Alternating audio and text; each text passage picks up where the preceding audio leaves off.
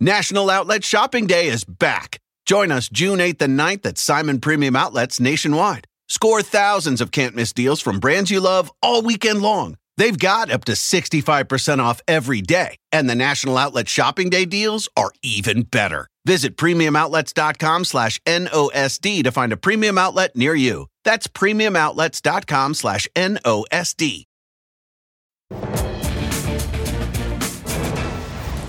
Good evening, everyone. We begin the ReidOut tonight with the terrifying new face of Russian brutality in Ukraine. The brutal but faltering Russian offensive has a new commander. This man, Army General Alexander Dvornikov, a veteran of Russia's atrocities in Chechnya, also known as the Butcher of Syria, for overseeing Russia's air campaign there targeting Syrian civilians. Indiscriminate bombardment that flattened entire cities which earned him one of Russia's highest military awards from Vladimir Putin. Dvornikov is already overseeing Russian troops in southern and eastern Ukraine. And today, Pentagon Press Secretary John Kirby spelled out the general's track record of brutality. He and other senior Russian leaders have shown in the past, and you mentioned Syria as one example, have shown clearly in the past their disregard for avoiding civilian harm.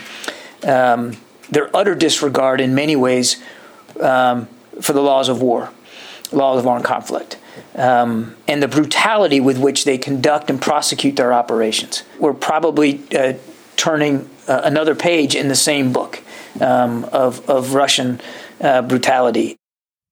And just tonight, Kirby said the United States is monitoring a report from the Ukrainian National Guard of a possible chemical weapons deployment in the besieged port city of Mariupol. The UK's foreign secretary said their government is also looking into the report, noting that any use of chemical weapons would be a callous escalation of the conflict.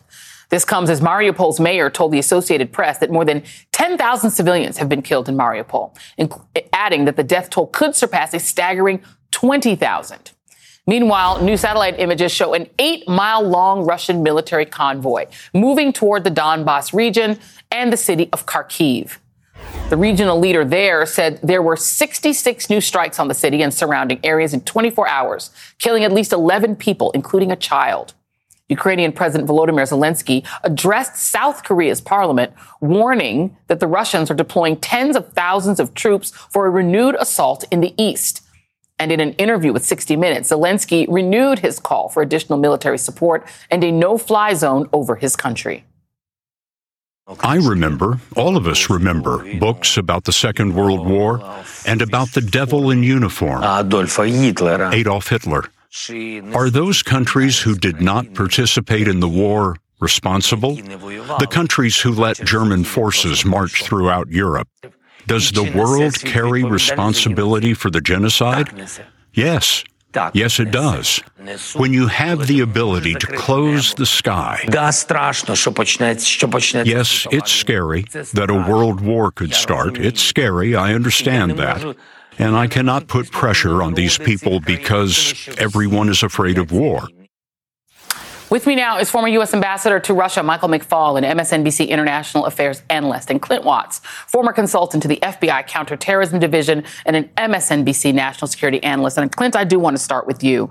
The devil in uniform. It appears there is a new devil in uniform, uh, Vladimir Putin. I mean, these reports of chemical weapons attacks and what appears to be an attempt to almost sort of draw a half moon around Ukraine and push their territory, Russian territory, in almost to make Ukraine smaller and to create this sort of buffer. Because if you just look at the places where they're attacking, and there it is, we're going to put that up on screen, where they're attacking, you know, it isn't in the west in Lviv. It's it's along their border, and of course in the south, where they've already uh, got Crimea.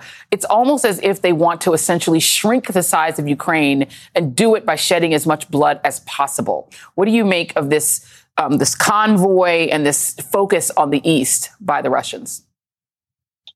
Joy, the initial plan was to try and win everywhere, and instead now they're just trying to win somewhere, and the, that somewhere is the Donbass. Ironically, this is where Vladimir Putin said that he initially was going in. This was his justification for seizing uh, uh, this part of Ukraine in the east. But at the same point, he's done a couple other things too. That push in the south out of Crimea essentially created a land bridge over to Mariupol. That's the city which is essentially uh, under Russian control for the most part. There's a few pockets of resistance. It's unlikely that the uh, remaining Ukrainian military that are there will be able to endure, and there's just civilian devastation. What you're seeing Vladimir Putin do at this point is just take all of his forces and mass it in the east and use total war, total war in the sense that surrounding cities, bombing cities, leveling them. And I, as we hear there, you know, rumors of chemical weapons, I, I would not be surprised at all if, if not now in the coming weeks, you saw chemical weapons used to clear population centers that the Russian military just cannot take. So what you're seeing Putin essentially do is go for the east by creating those concentric circles. If he can unite those concentric rings, he will seal off pockets of the Ukrainian resistance. He'll be able to smother them over the time, uh, both in terms of just holding out all humanitarian aid, but also in terms of pounding indirect fires and, and total warfare. You know, and, and Ambassador McFaul, what do you make of the idea of, the, of introducing this man, this um, this butcher of Syria, General Alexander Dvornikov? Because that that does feel like it's an indication that they really essentially want to go Aleppo um, on Ukraine. Well, I'd say two things. One, he's being appointed because the other generals lost the war for the Battle of Kiev. Let's remember that. They wanted to take Kiev, they failed. That's a major victory for the Ukrainian forces, a major uh, setback for Russia. I think it's one of their biggest losses in, in a long time. Uh, but yes, uh, it, they've already gone Aleppo, I would say, Joy. Uh, you know, I think when we find out, if we ever do, depending on what happens in Mariupol, uh, we will be completely shocked by how many people have been, been killed. I don't even like to use the word war to describe what's going on in Mariupol because they're just killing people. They're just literally yeah. killing everybody and destroying everything. That's exactly what they did in Aleppo. That's what they also did in Grozny, Chechnya, back in that war in 1999, 2000. It's horrific, but I also tragically agree with Clint. I think this city one day will fall, and the strategy now is very clear: connect the red on your map in the in the south uh, to the red in your map in the east, and then try to sue for peace with Ukraine divided. And you know, and let me play for a moment uh, President Zelensky, who did a, a remarkable interview on 60 Minutes this weekend, calling for more military aid. All depends on how fast we will be helped by the United States. To be honest, whether we will be able to survive depends on this. I have 100% confidence in our people and in our armed forces, but unfortunately, I don't have the confidence that we will be receiving everything we need. I mean, Michael, uh, no, actually, let me give this to Clint first. Um, you know, the other thing that he said was that Ukrainians are fighting for the right to a modern world. They're fighting for the basic right of freedom, the freedom from Russia deciding your borders or deciding, you know, who gets to join the EU or NATO. Um, that seems so fundamental. He is sort of fighting for the free world, not even sort of. Ukrainians are bleeding and dying for the free world. And I think for a lot of people, um, Clint, it's hard to understand why the world wouldn't just give them whatever it is they're asking for. There's this convoy, uh, again, you know, trained on them, but they can't do much about it if they don't have air power. It, at this point, is there a rational explanation? This sort of fear of World War III is real, but is there a rational explanation for not just finding a way to give them what they want and what they need? Yeah, and Joy, we're at an interesting inflection point because, uh, you know, in press conferences today, you have the U.S. military saying we'll basically send them all sorts of weapons up to a, a, certain extent. And that line keeps marching forward. And one seemed to be much more open about what weapons we're providing. Talking about switchblade drones, javelins. This is some of our best military hardware for a dismounted unit. That's essentially a defensive sort of posture uh, to some degree.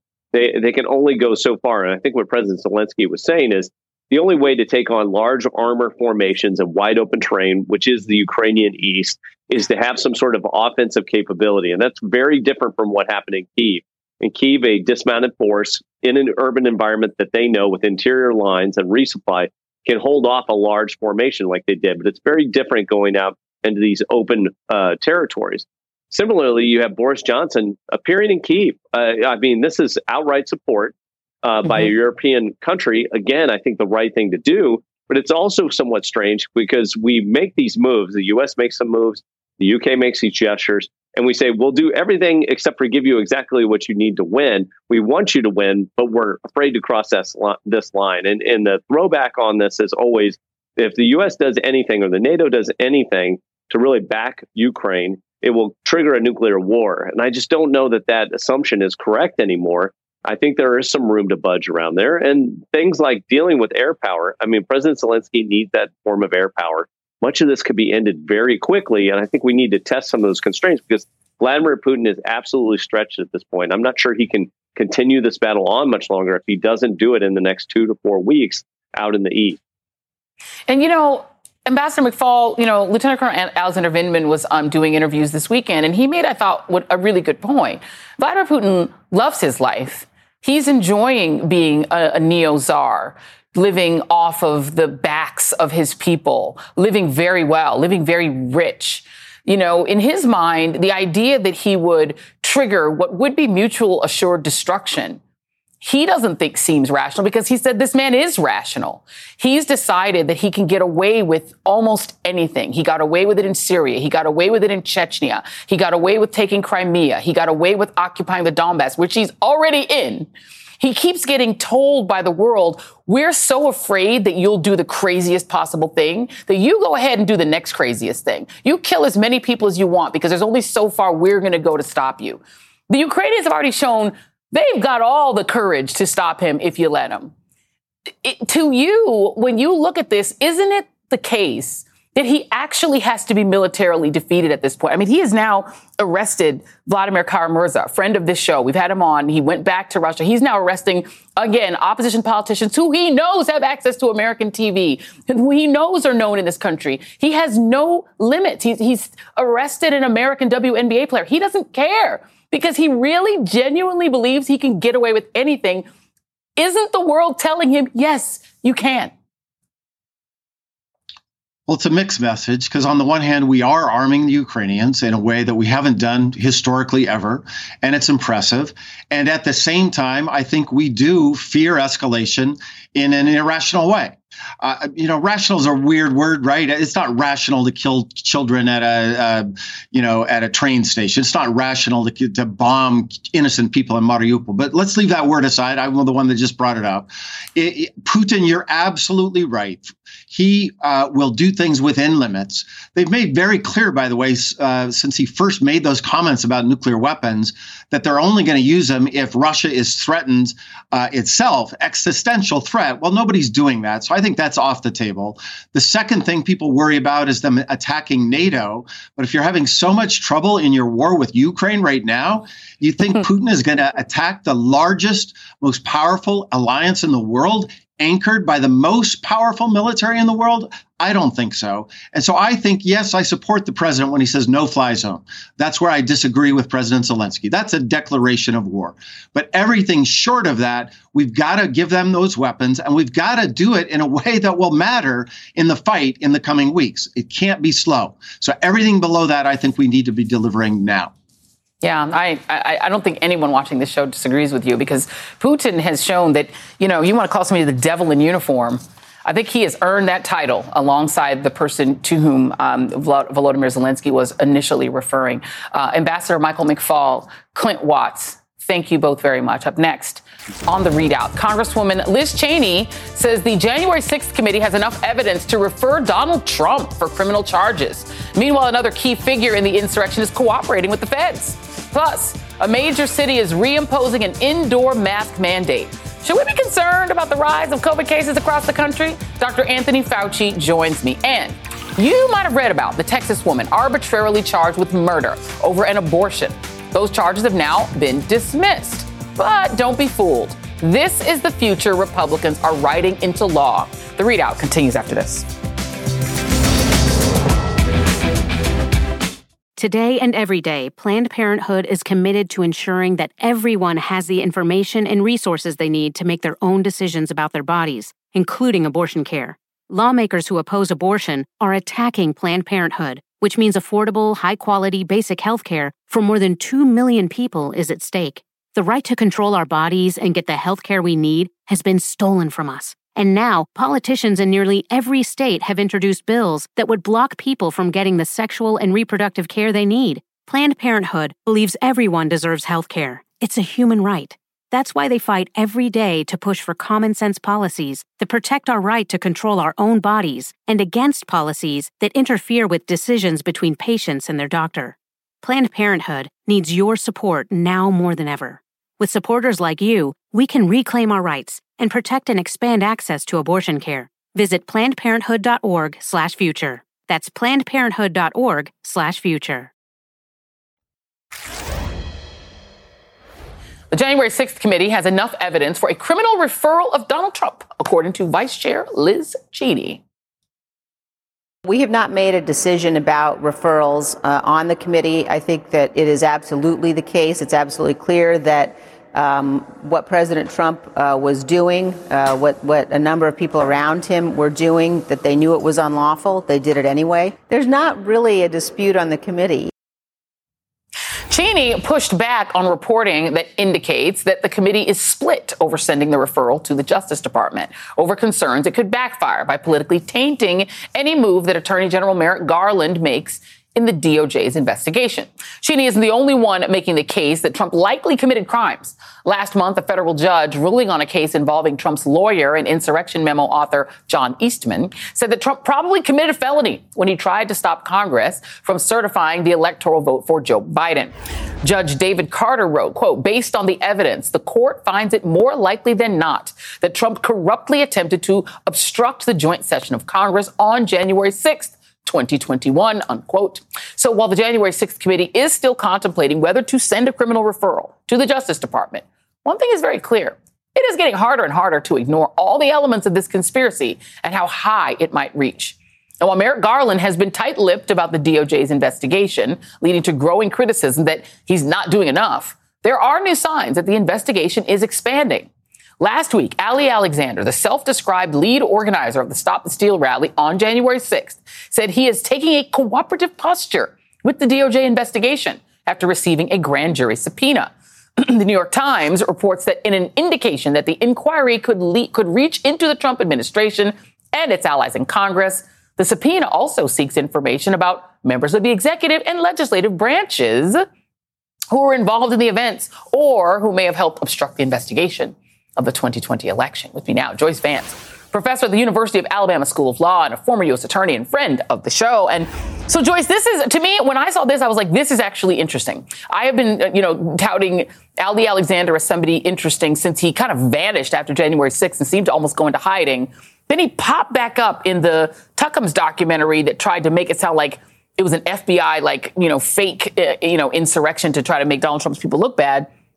But let me let people listen to Ali, Ali Alexander just to remind folks who he is. Here he is. The person who came up with the January 6th idea with Congressman Gosar, Congressman Mo Brooks, and then Congressman Andy Biggs. We four schemed up of putting maximum pressure on Congress while they were voting so that who we couldn't lobby, we could change the hearts and the minds of Republicans who were in that body hearing our loud roar from outside. Our loud roar from the outside, whoever we couldn't lobby, we could change the hearts and minds of Republicans. That sounds like a confession, and it also sounds like a snitch. Mo Brooks, Andy Biggs, Congressman Gosar, your thoughts? You know, it's awfully interesting because he seems to be saying if there are people that we can't convince with logic, we will convince them with violence. And I agree to you. That sounds awfully close uh, to a statement about a criminal conspiracy in the works. So look, if I'm a prosecutor and I have access to Ali Alexander and what he says is a cooperative posture, First off, I'm a little bit uh, cynical as I approach him. Mm-hmm. I want to make sure that everything that he says is corroborated. I'm interested in listening to his story and his narrative. What I really want to know is, are there text messages or other documents that back up anything he has to say, for instance, about the congressman? And I'm also very interested in what insight he might have between the different factions that showed up on January 6th. These MAGA groups, these, uh, you know, white supremacist groups, the Proud Boys, the Oath Keepers. because there was obviously a lot of friction between them and the organizers of the different events. And it's possible that Alexander may have a narrative that will be very helpful to prosecutors in putting together a case that works ever higher up and closer towards Trump's Oval Office. And so just talk to us about the strategy here. You're absolutely right. So you have Donald Trump Jr., days after the election, before any election uh, results were even certified, texting um, to the chief of staff, Mark Meadows, right after the election. It's very simple. We have multiple paths. We control them all. We either have a vote, we control, and we win, or it gets kicked to Congress. When? January 6th. You have that. Put, put a pin in that. You have Ali Alexander saying, I came up with this plan that we were going to hear the, they would hear the roar of us if they wouldn't be convinced on January 6th to flip the election. Then you have the actual things that happen. You have the Proud Boys and the Oath Keepers show up. Both of the leaders of those groups are now in trouble. You have uh, the Proud Boys leader, um, Chris Donohoe, having uh, pleaded guilty, and you have the Oath Keepers leader, Joshua James. These guys are cooperating with the DOJ, so they're there. And then you have the sort of academic like sort of overhang of here's how you do this. You need to find a way to get them to get Congress to not actually certify the election. John Eastman outlined in a scenario in which Vice President Mike Pence could deny certifying Biden's election. Cruz crafted a complimentary plan. That's Ted Cruz of Texas. Drafted a complimentary plan. Eastman asked in an inquiry by a lawyer for the January 6th committee whether he had any communication with Senator Ted Cruz regarding efforts to change the outcome of the 2020 election. Declined to answer. Invoked the fifth. I'm just going to let you talk while I put up this sort of chart that our wonderful producer for this segment put together. There are so many people, Joyce, who all seem to have the same plan. Somehow delay the certification on January 6th, somehow convince members of Congress to not certify, somehow convince the vice president to overturn the election. Can it be a coincidence that all these people had the same idea, some of whom acted violently? I had a wonderful mentor who used to say there's no such thing as coincidence in law enforcement. And by and large, that tends to be true. But Joy, you've done a great job of laying out the problem that DOJ faces. And I'm going to be a little bit wonky here for a second we and explain that. that. there's a concept in the law um, about conspiracies where sometimes you just have one big conspiracy. Everybody's part of it. They all entered into the same agreement. They're all working together. On other occasions, you can have multiple conspiracies, each with its own set of players. They can be overlapping, but they can have different objectives. And without um, boring people and causing them to turn off their TVs, I'll just say that there are legal implications for prosecutors in getting that right. You can have cases get reversed on appeal if you're not mm-hmm. careful about identifying conspiracies and charging them properly. And so that's an issue I think DOJ faces here. You do such a great job of laying out all of the players. And there's also the folks in the Willard War Room and this question mm. of how much command and control if any, the former president had. So I, I, have, and I think you and I have discussed before, I'm very empathetic to the situation DOJ's prosecutors are in. If they're going to charge, they've got to get it right, not just complicated legal issues, but this factual overlay, which, you know, as we look at this evidence, I think we all have a little bit of confirmation bias because we don't like what Donald Trump did. We saw in real time that he tried to commit an insurrection against Americans.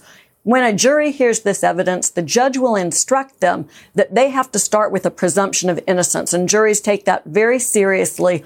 And the government will have to present specific evidence on specific charges and get it right.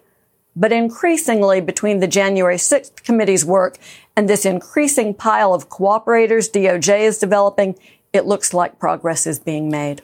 And, and, you know, and, and, you're right because I've had no, I've had almost no empathy for the DOJ, but you've been very great about coming on and being like, hold on a second, hold your horses, because we saw in Michigan that what looked like an airtight conspiracy when it gets in the hands of a jury, anything from nullification to just a case that wasn't put together, right? You, you anything could have happened in that range. They didn't get a conviction there. There's a couple people who maybe retried, and you saw the um, the the back down in New York that um, people were very upset about by Alvin Bragg. Bragg, DA Alvin Bragg, who was sort of hold your horses. But he then did say this weekend, no, they're still investigating. Is that what you're talking about? That if you're going to aim for the king, you better be accurate because the, the risk is you jump out there, you do some sort of a prosecution, and you lose. I think that's right. You know, prosecutors have a very serious obligation to evaluate their evidence before they indict. And, and this is the America we want to live in. And this Texas case, this prosecution that I know you'll talk about later of the, the attempted prosecution of the woman for an abortion when Texas law didn't make that a charge that could be brought. That's reprehensible and prosecutors shouldn't engage in that sort of conduct, subjecting people to arrest because they have the power to do that even when their case isn't any good. We don't want to be that America. We want to be an America where a former president is held accountable properly for his acts. And that means we are living through tough times and difficult times. There are some fair and legitimate questions about Merrick Garland, but increasingly we see a lot of work going on behind the surface. And I think unfortunately for those of us living through it, we have to wait a little bit longer, but I think we should have confidence that the system is doing its job. I have to say, as much uh, doubt as I've had about Merrick Garland, I do have confidence in the prosecutors at the DOJ. Uh, and w- one of the many reasons is because I know you. And if they're anything like you, my friend Joyce Vance, I know that they are great and they are diligent and they're doing their job. So God bless them and let's just see what happens. And we're hoping we can get justice for this country. Joyce Vance, thank you. Still ahead. Philadelphia reinstates indoor mask mandates as some parts of the U.S. report an uptick in new COVID cases. Dr. Fauci joins me next. National Outlet Shopping Day is back. Join us June 8th and 9th at Simon Premium Outlets nationwide. Score thousands of can't miss deals from brands you love all weekend long. They've got up to 65% off every day, and the National Outlet Shopping Day deals are even better. Visit premiumoutlets.com slash NOSD to find a premium outlet near you. That's premiumoutlets.com slash NOSD. The living room is where you make life's most beautiful memories. But your sofa shouldn't be the one remembering them. The new life resistant, high performance furniture collection from Ashley is designed to withstand all the spills, slip ups, and muddy paws that come with the best parts of life. Ashley high performance sofas and recliners are soft, on trend, and easy to clean. Shop the high performance furniture in store or online at Ashley.com. Ashley, for the love of home.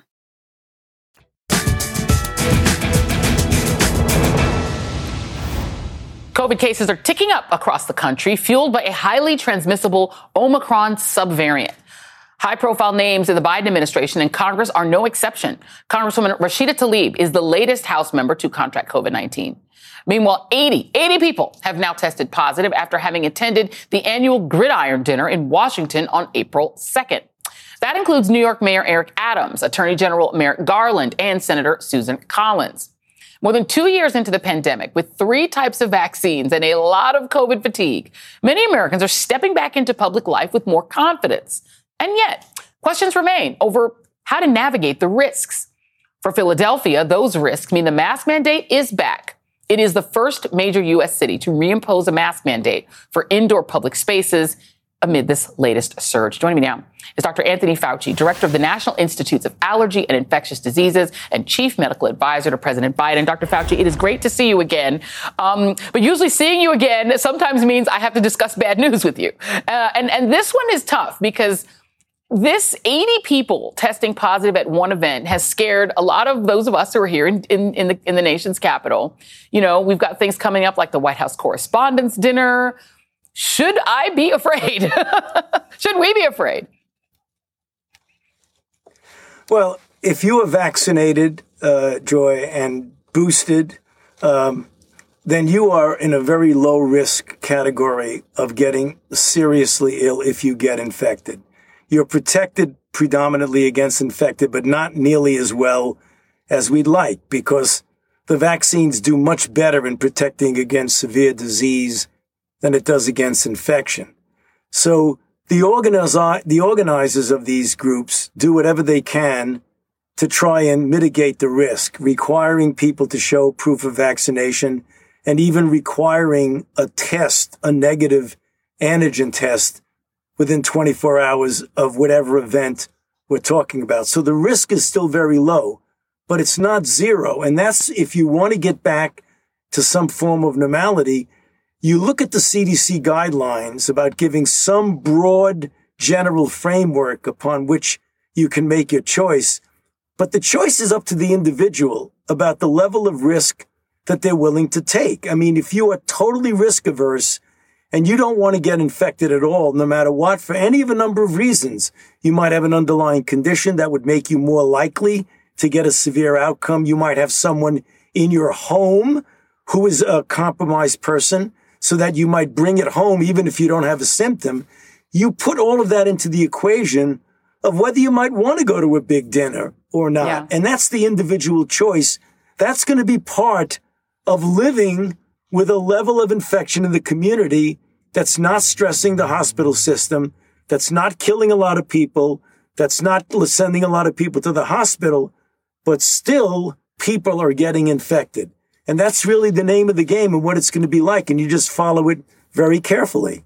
Yeah, you know, there's it feels like there's sort of mixed messages, right? For those of us who are vaxxed and boosted, uh, right? It, it, feels like the, the sort of overall message is you can ha- go back to your life, you can go out to dinner, you can do things. But then you hear about people who are mainly vaccinated getting sick, right? And I even know of somebody that I know who, who passed recently who was vaccinated and boosted. I don't know what underlying conditions they had. But then on the other hand, you have the, you know, the federal government imminently taking away the mask mandates. The mask mandates, they're trying to decide, the Biden administration is trying to decide whether they should extend the mask mandates requiring masks on airplanes, trains, and transit hubs. But Philadelphia is putting the mask mandate back on. That feels like a mixed, mixed message. And I think I'd be afraid to fly without wearing a mask. Do you think it's wise to even talk about getting rid of the mask mandates on transit?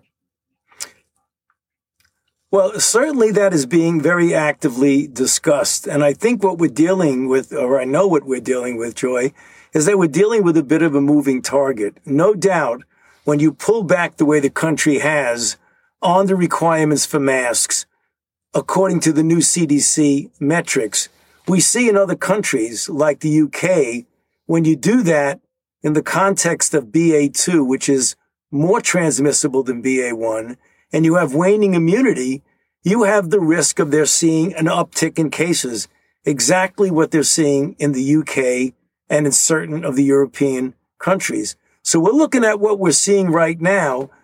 I don't think there's any question you are going to see an uptick. About half the uh, half of the states in the country are already seeing an increase.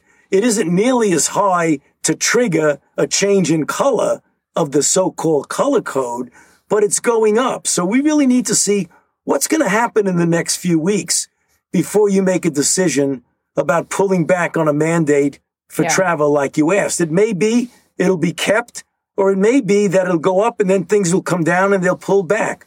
I can't yeah. tell you what the answers to that is right now. Yeah, and very quickly before we let you go, if you are over 50 right now, uh, would you get that fourth shot? I mean, if, if should those over 50 go ahead and get that fourth shot, or should they, or should all of us wait? I recommend you go and get the shot if you are over 50.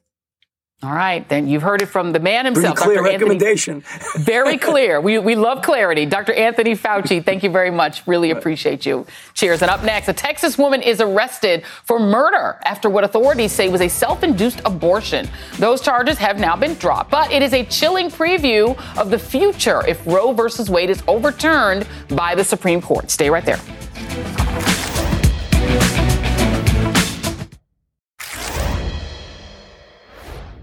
I think I'm the most honest human being, perhaps that God ever created. Perhaps.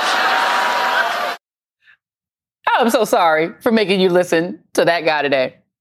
But honestly, he is the leader of the Republican Party, the one to whom every Republican from Moscow Mitch on down bends the knee.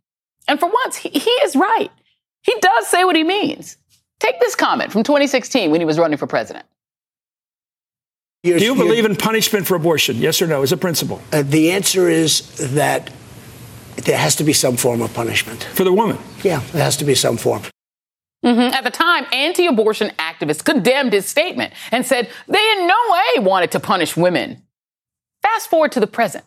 A Texas woman, Lizelle Herrera, was charged with murder and held on a $500,000 bond due to what the Starr County Sheriff's Office described as an intentionally and knowingly causing the death of an individual by self-induced abortion.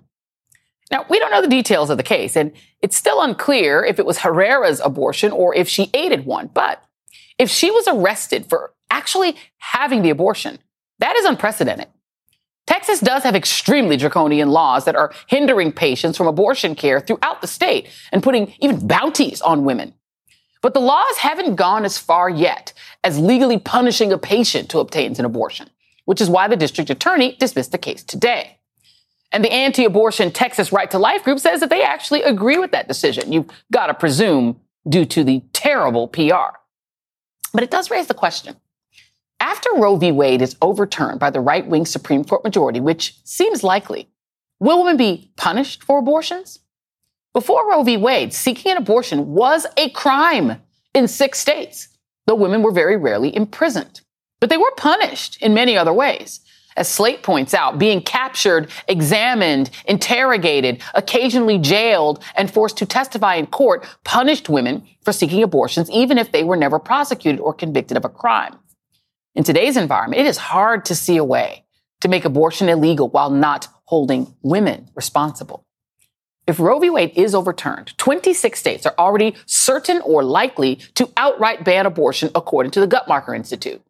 And as Paul Waldman writes in the Washington Post today, once it's overturned, quote, red states will start competing with one another to see who can pass the most draconian abortion ban.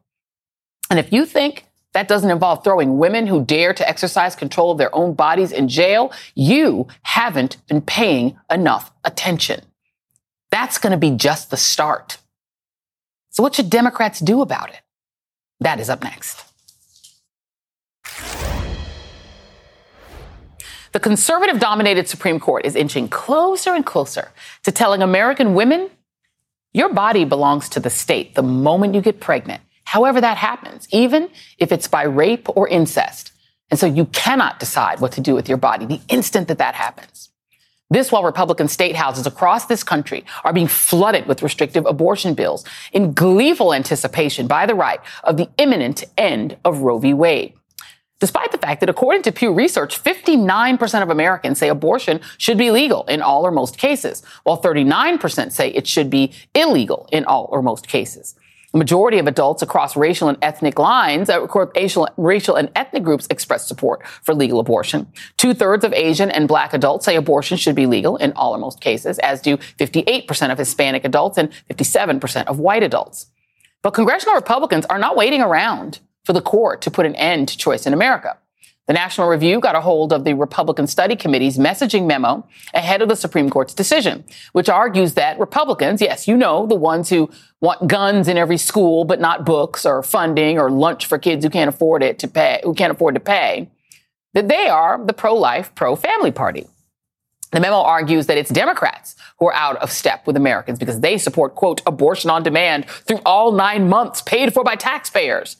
A compound lie but a politically lethal one. With me now is Maria Teresa Kumar, President and CEO of Voto Latino and Democratic pollster Cornell Belcher. You know, um, where to begin? MTK, what seems to be happening right now um, with this prosecution, this attempted prosecution of this woman in Texas that was then withdrawn, it seems like the hand was shown because you logically cannot say that abortion should be illegal, but that women getting abortions are not committing a crime. The logical, you know, the logical outcome of that logic or the outcome of that logic is that women are guilty of criminal offenses. I can't see how it doesn't end up with women being prosecuted. Can you? Neither do I. And I think that's one of the reasons why the the judge actually had to throw it out of court, right? But this was after it was physically presented.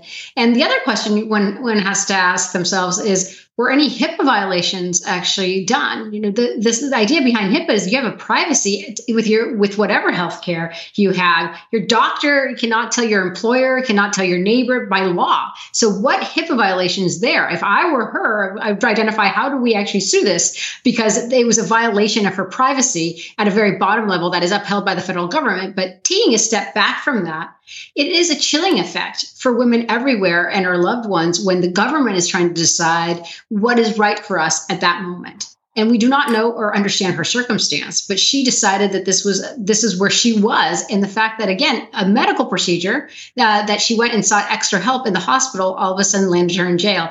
There's not a woman in America and a, you know a partner or a family member that should not be outraged by the government stepping so personally into our space.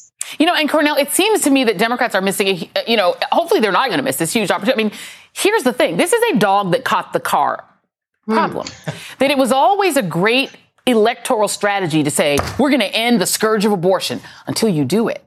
Because when you do it, now you start to see how that looks when you actually implement it. It means arresting women. It means putting bounties, as you just heard uh, Maria Teresa Kumar say, disclosing that women got an abortion so that you can collect money on their head. It means a lot of cruelty to the woman. And I wonder if that message is getting through at least the way that Democrats are talking about this issue, or are they running away from the issue? Well, it's certainly not getting through. And, and quite frankly, uh, I, I, would argue that it is not the main focus of, of the conversation. I mean, look at the the the, the, the latest NBC polling out, Joy. Uh, uh, abortion issues is not even a, is not a top tier issue. It's not even close to being a top tier issue. It's an issue with you know, less than five percent of, of, of, the electorate. So right now, it, it is not an issue that for that fifty nine percent of Americans who don't want it to go away, it is not a it is not an issue for them. It's not a top tier issue. Look, in the end uh, politics isn't rocket science, Joy. It is it is fear and it is hope.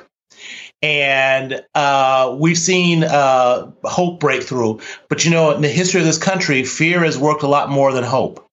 Um, and I, I, think the dynamic here, possibility for Democrats, is, is this is one where they actually can drive fear in a way that helps them politically. Because the moment that that you see this the issue of abortion and a woman's choice rise up to a top two, you know, top three, four uh, issue consideration, I think Republicans are in trouble because at that point they are not where the vast majority of voters are, and particularly the vast majority of suburban college-educated women that mm-hmm. they need in order to swing these uh, swing districts and these swing states their way. And the moment that this issue, the moment that that that, that these college-educated white women think that their choice and their, and their daughter's choice is going to go away from them, I think it's a realignment. I think it's a change and shift in the dynamic, but we haven't seen it yet because, quite frankly, we're all talking about gas prices. No, it's true. Mm-hmm. And, you know, Maria Teresa, I mean, here's the thing the political incentives for Republicans are going to end the minute Roe v. Wade ends. The new political incentive will be to then prove to these rural white voters, which is who they're catering to,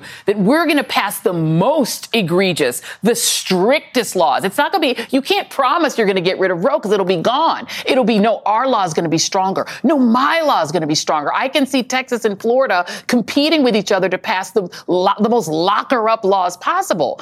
And, and that seems to me to be a message that needs to get through. I think about West Texas, where Latino voters or Hispanic voters are basically being messaged, no, you're a Catholic. You should be with us because we're against abortion, rather than saying, no, y'all are going to get arrested. Right.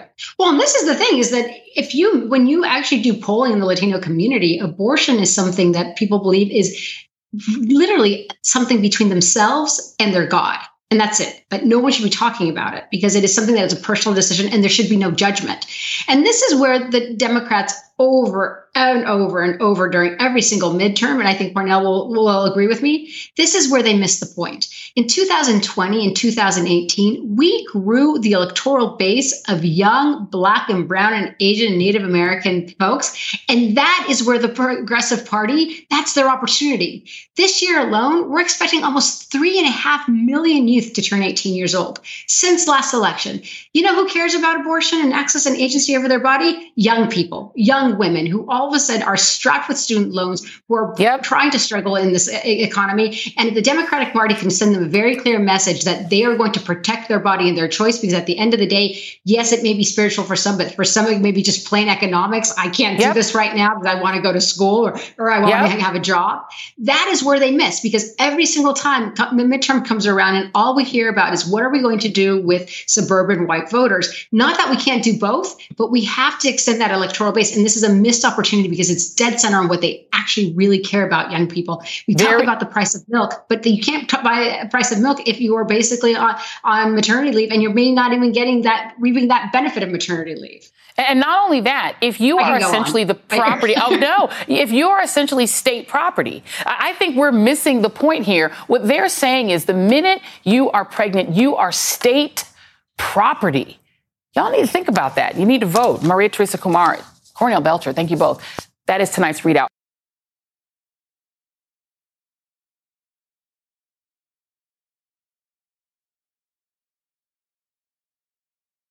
National Outlet Shopping Day is back Join us June 8th and 9th at Simon Premium Outlets nationwide. Score thousands of can't miss deals from brands you love all weekend long. They've got up to 65% off every day, and the National Outlet Shopping Day deals are even better. Visit premiumoutlets.com slash NOSD to find a premium outlet near you. That's premiumoutlets.com slash NOSD.